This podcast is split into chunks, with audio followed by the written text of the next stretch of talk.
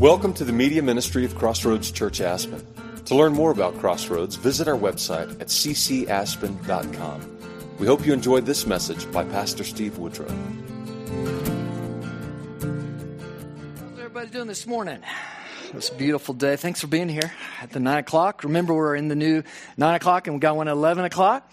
And uh, hope you'll stay around, connect with each other afterwards. Got empanadas and uh, a way to uh, connect and meet uh, new people, carry on that fellowship that was going on. I'm excited about this morning. We're kicking off our summer series, um, Lessons from the Kings. We're going to jump back into the Old Testament. We try to kind of go back and forth so we get the full counsel of God. I hope that you will dive in. I'm going to just say up front, this is going to uh, be more information, more study intensive. Um, we're going to cover a lot of stuff. Um, hope you'll take notes. Um, if you, uh, there's a lot more behind what I'll say this morning. I'm putting that out in the blog. When you get the email, um, the link to um, my blog, you can get. I put it the the message this morning into manuscript form for those of you who want the, all of the my my own personal notes as well as just a lot of the detailed passages and everything else to use for yourself or in your small group or whatever. So you can go uh, dive into that.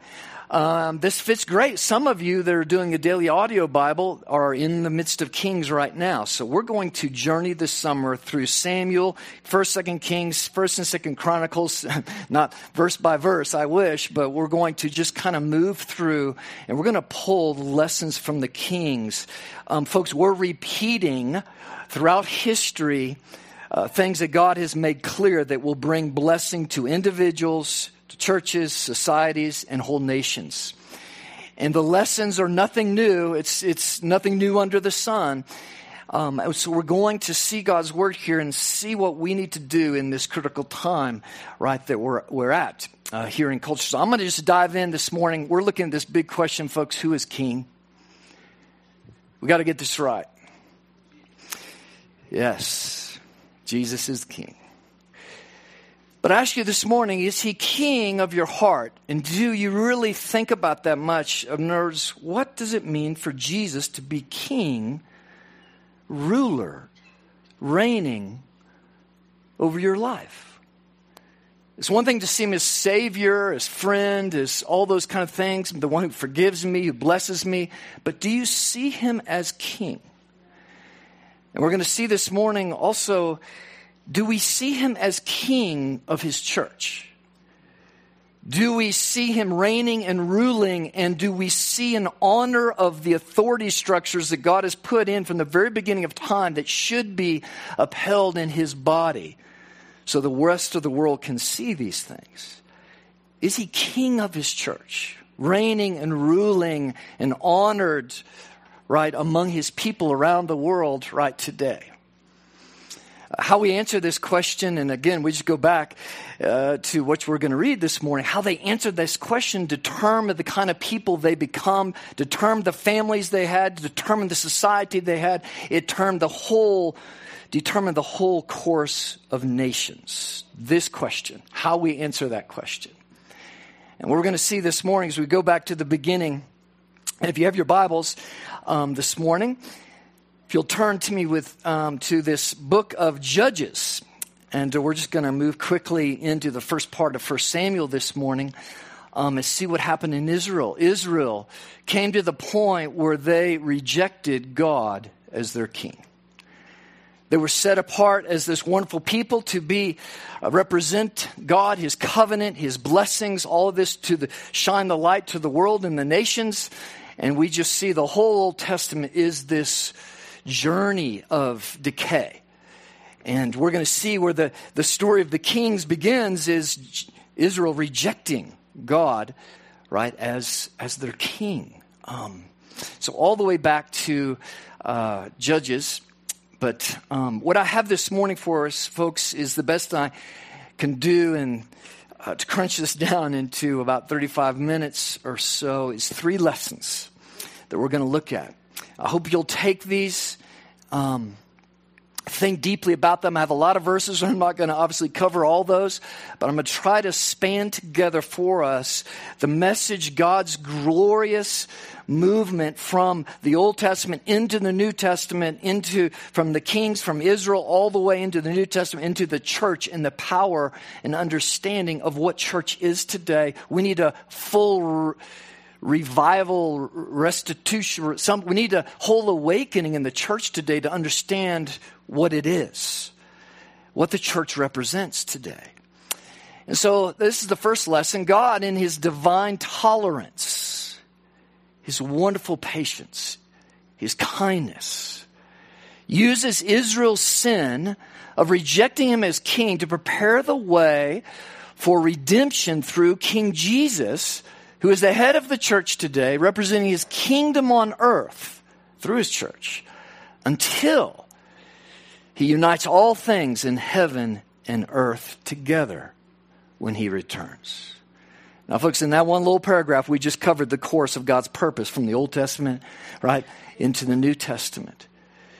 But one of the things I, I want, and we're going to see here in the text, uh, is that you, we read this and we go, why are they doing this again? They continue to sin. They continue to reject God after seeing all the glorious things that they saw, after all the things that God did for them, redeeming them, taking them out of Egypt, giving them covenant promises, on and on and on. But they continue to reject God. They continue to go their own way.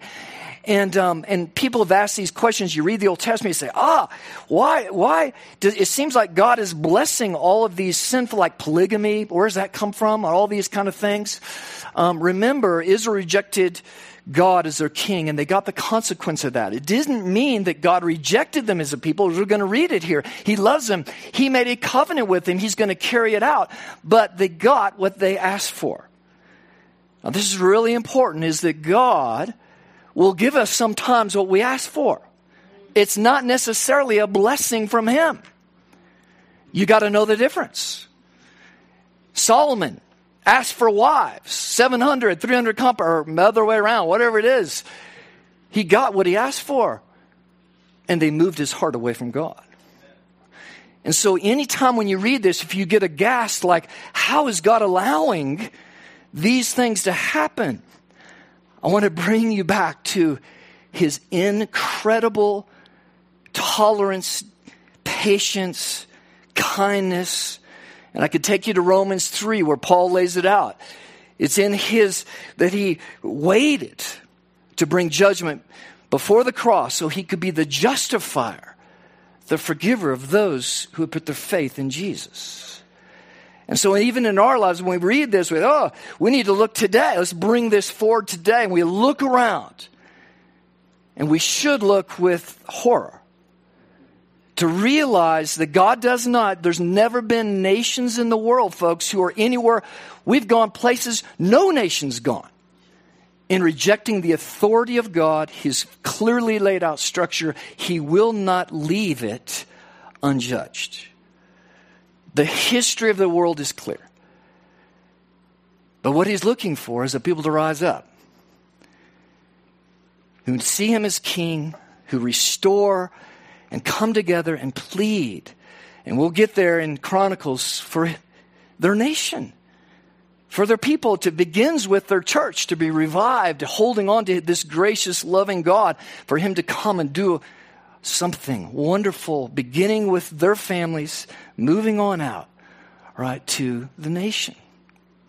And so, um, this is just one principle as we move through here. Realize when you come across things like, how, how can, how can these guys have this many wives? Or how can they let this kind of stuff go on? Or things like, why isn't God judging this? Because God is incredibly gracious and patient. And thank God he is, right? In each of our lives. It's His kindness that leads us, right? Romans 2, to salvation. The but of that is we'll see is that we must, right? There is a time to repent. There's a time to come and get right with Him. There's a time, as we see in Judges, where God, and, and all through here, where God brings it, it the, the end. Only He knows when that time is done and it's time for judgment because that judgment is sometimes what it takes to sadly wake up a people, right? All right, you with me? Um, so let's just journey here. Let me take you back to Judges. We're going to kind of move through some, some verses. Judges chapter 2. If you don't have a Bible, there's one underneath the seat back in front of you. I encourage you to follow along. If not, listen carefully. You can go to the notes. I encourage you to dive in and think deeply on these things. So I'm going to just take a moment and break down this first lesson. This lesson permeates. You, to understand the flow through the kings, you have to understand uh, this paragraph. If you to understand to make the connection from kings in the Old Testament into the New, you've got to understand that this is the flow of God's purpose of what He was doing, um, even in the midst of Israel's rejection, right, of God as king after He chose them to be His wonderful people. So. Here's what's happened is um, God delivered people out of Egypt. Um, Moses took them. You know, Moses got them into the promised land, though Moses wasn't able to go himself. Um, God commanded his people to go in and take the land. And they continued to not obey completely. Um, and this is something else we'll see. Partial obedience is not obedience.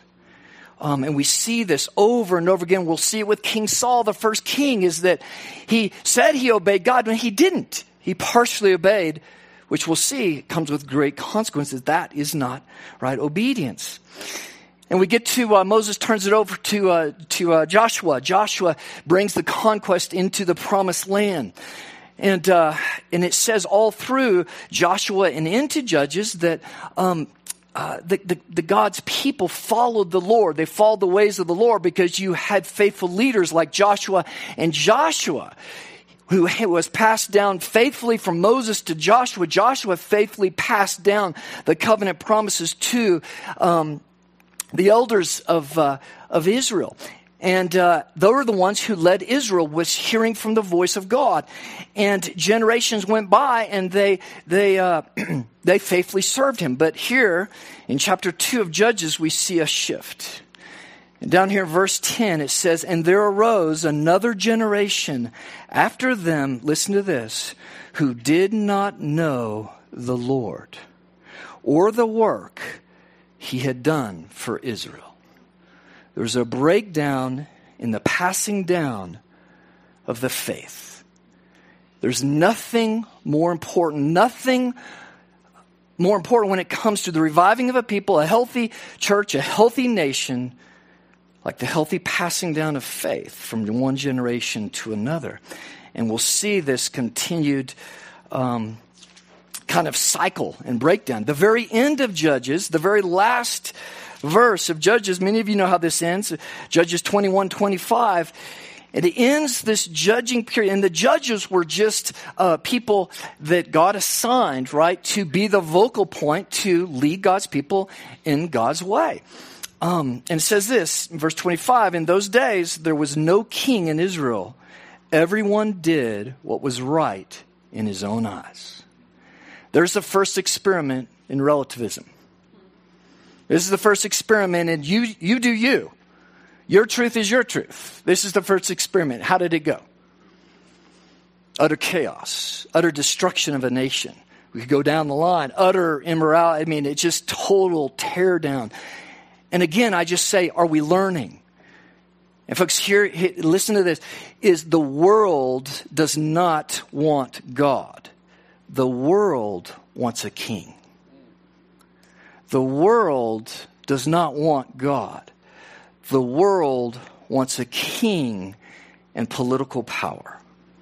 The world wants somebody to lead them. They don't want God. Every nation in the world, even now Israel, is breaching that issue. We want a king. We want to be like the other nations. And I'll talk a little bit about just showing the powers behind every nation or the world and um, the evil forces and principalities that have fallen from heaven that work against the kingdom of God. Um, Folks, if you struggle with a supernatural worldview, if you struggle with the idea of a spiritual realm, as we're going to see powers, principalities that actually rule and reign and are behind all the powers of the nations, is I encourage you to dive in because you will not get the context of, of the Word of God. You will not understand the gospel itself. You will not understand the history of the world, anything about the Bible, unless you are able to replace your Western empirical worldview that you've been trained in with a biblical worldview that's spiritual. Everything that happens here is being moved by what's happening in the spiritual realm. And if you know Jesus and you've been saved, Ephesians says you've been blessed in the heavenly realms with every spiritual blessing in Christ Jesus. Your prayers move into heaven and move down into the very principalities and things that happen in this world. That's how God's church moves, right? Um, things is through prayer because behind everything that's happening, there's spiritual powers that are behind those things. Does that make sense? I can't cover all that in detail. You can go again to the manuscript and get some of those verses and everything. But I encourage you, if you wrestle with that, if you're stuck in a very material world, is man, please journey with us. Talk to us. Is because you will not get the gospel. You will not get the Bible unless you're able to open up and understand we live in a spiritual world. Um, all right, so let's move into Samuel. And uh, here we go. James chapter 8, verses 1. I'm going to read probably this, most of this chapter. And then we'll finish up this point 1.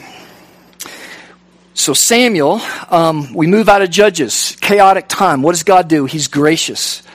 If He just left us to our own, well, we see what happens. We saw what happened before the flood, we saw what happened at the end of Judges. If we're left to ourselves without God's gracious intervening, and folks, can anybody give testimony of that? In our own personal lives, when we wander, we wander from God. And sovereignly, God graciously continues to, right, come and, and put somebody in our life, continue to woo us back to Him, continue to, right, be there as steps of love and kindness along the way. And He does as well with the nation. Chapter 8, 1 Samuel. When Samuel became old, so uh, let me step back. Samuel, so what does God do? He intervenes in the times of, of judges, and what we see is Eli is the priest of, of uh, Israel. He also operates as the judge. And what we're going to see in, in here in the, one of these last points is Eli, um, he did not lead his own children in the ways of the Lord. And um, Samuel, God raised up to come alongside and take over from Eli. And tragically, Samuel didn't either. And just pay attention here. We're going to circle back to this. When Samuel became old, he made his sons judges over Israel.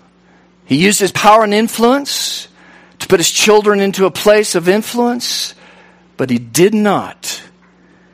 The judge of all Israel, the one that God raised up, he did not lead them to know the heart of God.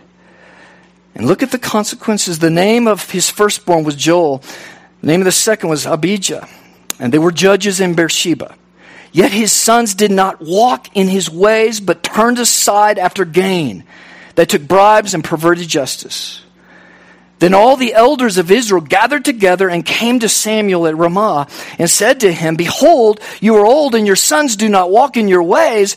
Now appoint for us a king to judge us like all the nations. But the thing displeased Samuel when he said, Give us a king to judge us. And Samuel prayed to the Lord, and the Lord said to Samuel, Obey the voice of the people in all that they say to you, for they have not rejected you, but they have re- rejected me from being king over them. According to all the deeds that they have done from the day I brought them out of Egypt, even to this day, forsaking me and serving other gods. So they're also doing to you. Now then, obey their voice only you shall solemnly warn them and show them the ways of the king who shall reign over them. And so, as I said before, sometimes what we ask for is not a blessing. If we get even what we ask for, it's not a blessing from the Lord. Sometimes it's a consequence. And the key is do we know the difference? And the key is do we know how to lean into the gospel, lean into God's graciousness? Now, the next section here, I'm going to leave it to you to read, is that Samuel now comes to the people and goes, okay, you're going to get what you've asked for. But here's the deal. Before I give that to you, let me tell you what's going to radically change. And if you read this section, what you'll see is uh, what God is saying. This is what life is going to be like if you have a human king. If you're like all the other nations, here's the course of a king. Here's the course of an earthly government. It is going to slowly abuse you, pull from you, your children. It's going to impose upon you ultimately ungodly things, and it slowly, sometimes rapidly, is going to remove freedom from you if you want man to rule over you instead of me. Um, hence, the consequence of every kingdom, every government in the history of the world. In this series, we'll circle back to this glorious experiment that we've had here in America um, and talk about that. Um, and what maybe the Lord has for us, right? Uh, but remember, every nation is ruled by the worldly principalities. The devil himself and all the other principalities that have fallen from heaven and the rulers are behind every nation in the world that is in opposition to God reigning, his ultimate kingdom. Now, this doesn't mean we have good leaders and we should be involved and, and we should be working in there, but in general, all of the forces, right? And even today, let's just throw, I mean, I'm not going to, there's so many things, right? It's like you, we sit back and go, how can that be happening? How can this be happening in America? How can this be happening so quick in our culture? It's because it's spiritual, it's not political. It's primarily spiritual what is happening. We are seeing the same thing that we've seen in Israel and we're going to see here in the text. When God pulls his hand off, he gives a people the consequence of what they've asked for and what they've done. It's spiritual, and those spiritual authorities move in on a government and they start moving right away, right, from God in a powerful way. And so, let me pick up down in, uh, so here he is. He tells them, this is what it's going to look like. This is terrible. You don't see the people repent and say, oh, wait a minute. Let's think about this again. No, God, we want you as king. But verse 19, but the people refused to obey the voice of Samuel. And they said, no, but there shall be a king over us that we also may be like all the nations and that our king may judge us and go out before us and fight our battles. You see, it's easier sometimes just to rely on the government than it is on faith in God and personal responsibility. I'm going to say it again. It's a lot easier, and I'll say it for the church too in a minute, but out there it's a lot easier to rely on the government to do something, other people to reign and rule and do something, than for me to have to worry about it and take personal responsibility. As soon as a, a, a culture moves that direction, government takes over the powers and principalities take over, right? Inside the church, inside Israel, oh, Lord, it's much easier. Give us a priest. Give us somebody else to do this work of prayer and serving you, right? It's much easier. We just want to do our thing. Let's let those people do their thing. It's much easier. Lord, just tell me what to do. It's much easier just to go about religion, go through the sacrifices and all this than it is to take the time to hear you, God, and to pursue you and wait on your voice and to have a relationship with you, God. Now, we'll come to that here in just a second. But the people, no, give us. We want to be like the other nations. And to see the utter, to, to understand the magnitude of what's happening here and the shift of what Israel's thrust into now, and which the rest of the Old Testament. and when Samuel had heard all the words of the people, he repeated them in the ears of the Lord. And the Lord said to Samuel, Obey their voice, make them a king. And Samuel then said to the men of Israel, Go, every man to his city. You could go to chapter 12 up here, and you would see at the end of Samuel's life, he rebukes the people again. You have forsaken God as your king. And, uh, and the people realize at this point, right, because now the first king was Saul, and Saul ended up not being a great king, and some of the things that they feared, right, would happen. And, uh, but, but it's beautiful in one sense. So here's, if you go to chapter 12, though Samuel holds before the people what they had done before God, he says, But God will not forsake you, He will not leave you. He will journey with you. He will bring about his glorious plan because he made a covenant of salvation. Now, let me journey, take us on this quick route where this takes us into the New Testament. In other words, that God is allowed, he, in other words, God works with our sin. He works with our mistakes, whether it's my personal sin and screw ups or whether it's a society. Yeah, thank the Lord, right? And, and he, and this takes us back to Romans 8 28. We have to stand upon, Lord, I know you work all things for good for those who love you, for those who love you. But I can't just sit there and, and then, right, go, oh, well, then anything goes. That's not how grace works. Right? Again, what Samuel said, though he's with you, people, do not turn from him to other gods or other ways, or he will depart from you. And you will re- reap the consequences of that, right? Now, here's what's amazing is that God is working in the whole story of the Old Testament should show us, right, that earthly governments will always work against God's kingdom. This is always. Even the kings of Israel, we're going to journey with some of these guys. Even the little reforms that take place is just for a little time before, oh, here we go again, right? Back to decadence and back to falling apart again when there's a rejection of God.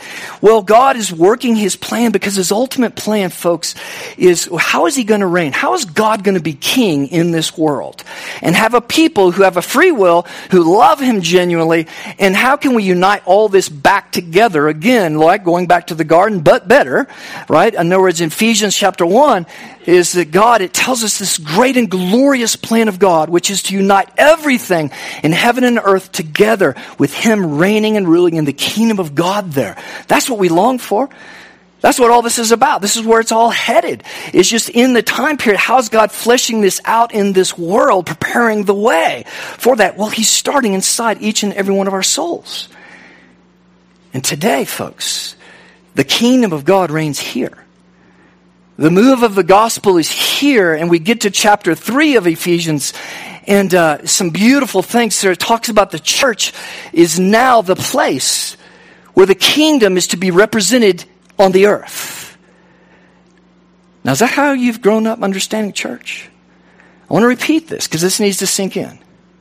The church around the world today this is the mystery that Paul talked about that was revealed to him, right? In the pouring out in the book of Acts, the beginning of the church, is that God is reigning and ruling. He, how is he with Israel failing at the task? The shift from the old and out of the kings in Israel, right? And Israel being what? Taken out unto the nations and the of the glory, the presence of God being removed from the temple? Wow. Well, look at that in this series. What is God doing? Man, this mystery. He's moving the temple right here inside your heart. He's preparing a people for himself. Right? He's doing what the Old Testament, Old Covenant could never do, right? And he used you know, all the, the sin, the mess ups of, of Israel, right, to prepare the way for his glorious plan of salvation through his son, who's king, who reigns here first. And then in the creation of the church out of the book of Acts, right? In, in Jesus coming and bringing his people together. Chapter 3 of Ephesians, we'll get to this passage. It's amazing. It says, Now the manifold wisdom of God is revealed to the powers and the principalities in the heavenly realm through what? Through the church. Not Israel, not a government, not a nation, but through the church in all nations. And this is why the Great Commission is to go make disciples. Yeah, don't just teach them stuff. Teach them what I taught you. Baptize them, immerse them in fellowship, intimate knowledge of Father, Son, and Holy Spirit that there might be these wonderful representations of the kingdom of God. Jesus' whole Sermon on the Mount is about the church representing the kingdom, shining as a city on a hill, as a light unto the world. This is to be the place that models Jesus reigning and ruling in our hearts to begin with, in families, in marriages, among our children, among the generations. This is the place that upholds, the churches uphold the, the authority structures that God laid down from the very beginning. And to say to the watching world, this is the kingdom of God. This is the place of blessing. This is the place of renewal. This is the place of the generations to come and to grow and to know God and to know Him as King. This is the place where our citizenship is in heaven with God. It's not primarily as Americans or wherever else. It's with God waiting upon his kingdom to come. We are Americans. We live in this. Our role is to represent the kingdom of God to this culture, right? That they might see God and turn to him. That hopefully there'll be a grand turning outside of a healthy, powerful church where Jesus is reigning. There is no hope for America. It's not governmental change first. It's the church. Until the church in America wakes up, until there's a renewal, Jesus is king. And God's people again living like Him as King and under His rule and authority and modeling, right? And the testimony of the renewal of the generations, the renewal and salvation and radical transformative stories of healing and, and uh, uh, releasing from bondage and deliverance. The church is not going to, we're going to continue to go the way we are until we're strong and know how to push back through prayer, right? And other things. And when we do jump out and get involved, because we need to, right? We're operating by the Spirit and understanding the King that we represent, not the political party that we represent. Very important. Okay? Um, so the world, the world wants a king. They don't want God. The church rises above any political, any nation that it exists in, and puts a stake in the ground and says, We are, might live and be citizens of America, but we serve ultimately King Jesus. We don't serve any president. We don't serve any, we honor them. We honor them and we serve them as citizens of that nation, but our King is Jesus. And His authority reigns over everything we do. It determines our morality, it determines what we do. He is King. And it's sad, folks, again, I don't want to digress, but for me, COVID was the greatest disappointment of the response of the church to cower instead of stand upon the authority of who we are. In the face of whatever comes our way, we make a stand. Jesus is our King, right? No matter what the government says, we stand on this, especially, obviously, if it's in contradiction to what God calls us to, right? All right. Um, oh, let me step back. Last verse here, First Peter, folks. Um, he says this. He says, "Honor Christ as Lord, as King in your hearts. Be ready to make a defense of anyone who asks you to give an account of the hope that is in you." Right? Honor Jesus in your heart. Are you honoring Him? Am I honoring Him as King of my heart? When we honor him as king of our heart, people will take note. Why do you have so much hope? All right? Boy, anybody need hope? Does, any, does our nation need hope? Right? All right, lesson two. Partial obedience is not obedience. In Samuel, 1 Samuel 15, we move into the first king is appointed right? And, and already we see things happening, right? Um, because the people wanted an earthly king, and, and this was King Saul. And uh, we see that Saul did not serve the Lord with all of his heart. Partial obedience. And Saul tried to argue with Samuel, but I have obeyed God. Samuel's like, no, you didn't. You didn't do what he said. You only did part of what he said, and then you tried to spiritually manipulate God's word. And folks, this is what's happening today in our churches. We're spiritually manipulating the Word of God according to the pressures of culture. God will not stand for that. That's partial obedience, which is not obedience. Um, Jesus looking for right, his children. When he is king, we obey, we listen, and we obey. It's a relational thing. I, I realize that my actions are personal. It's personal. Is Jesus reigning on the throne of my life, determining my, my life? Is he, is he the king of my decisions? Is he the Lord of my life? Or am I just going through the motions?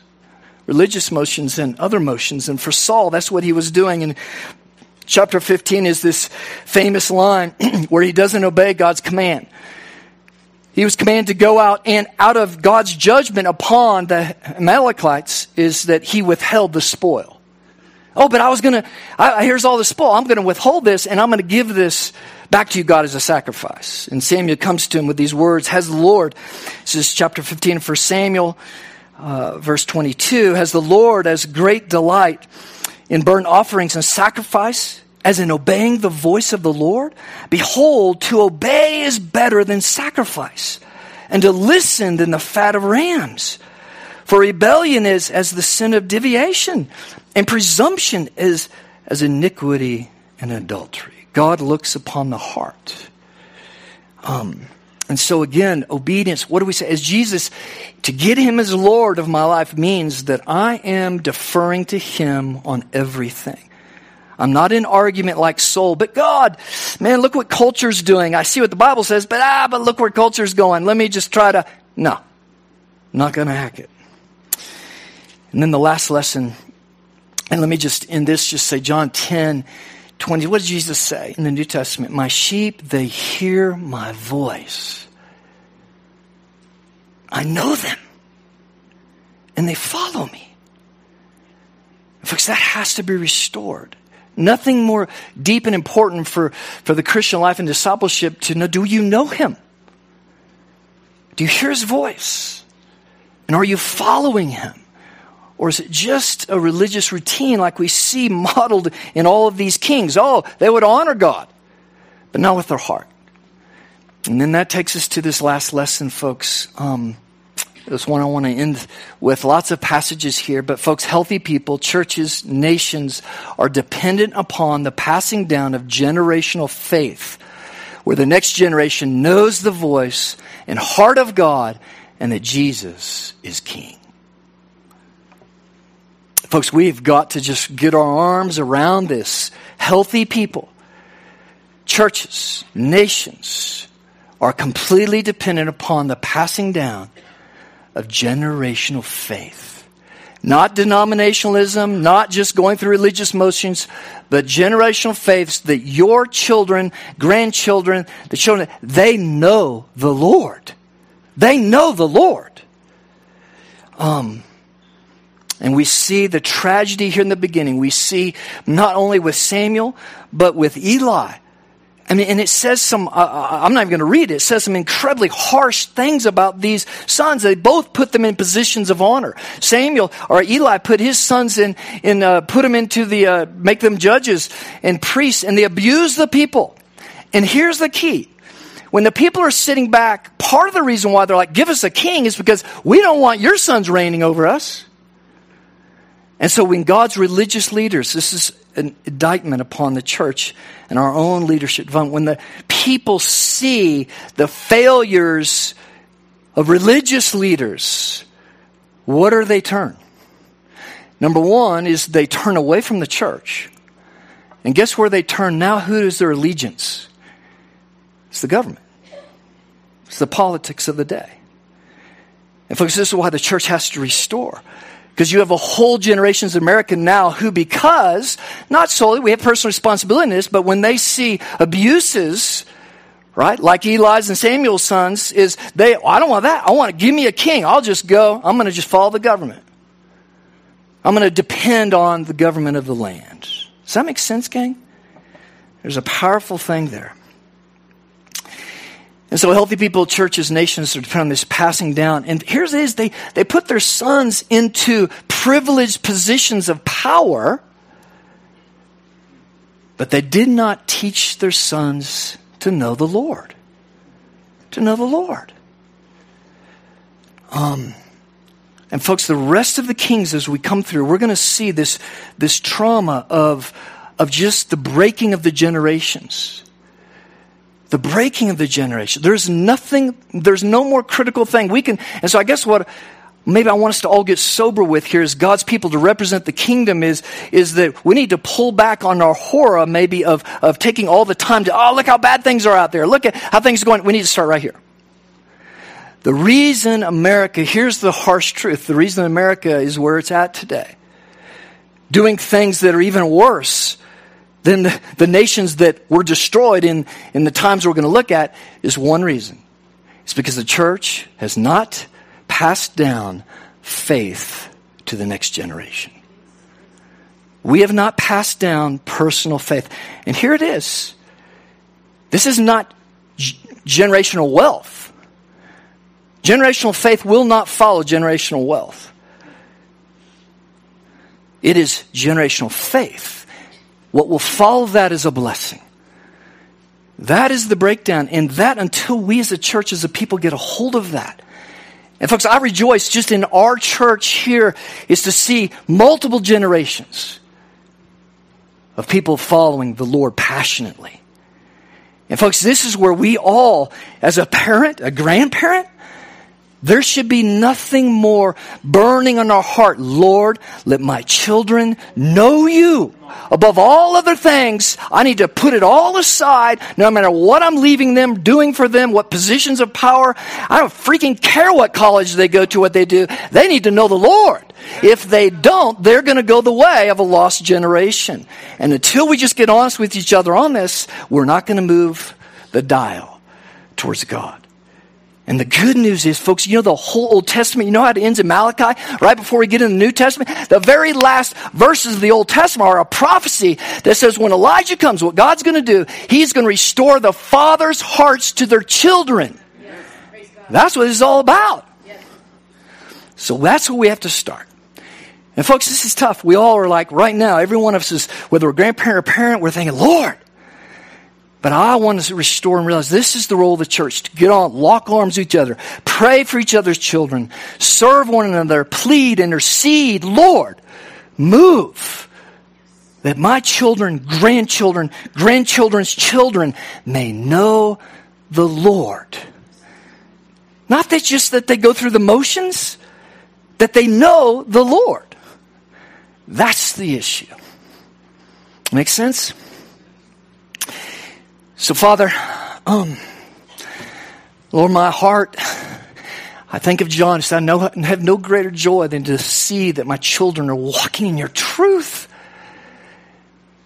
Lord, I rejoice, Lord, in seeing the testimonies in this church. But Lord, I know too that many of us, we long to see breakthrough, Lord, in our children, grandchildren, Lord, others' children. Children in the church, Lord. Where's the fire, Lord? Where's the desire to know you, God? Lord, wake us up. Stir our hearts as parents and grandparents and Lord, to Lord, revive your church as this large family of God that serves each other, that serves one another's children, that intercedes for each other, Lord. Lord, for your glory in this day in this age, Lord, may this truth, may this lesson, Lord, healthy people, churches, nations, we are dependent upon the passing down of generational faith. There is nothing more important, God. Please, Lord, in this day, restore that to your people, God.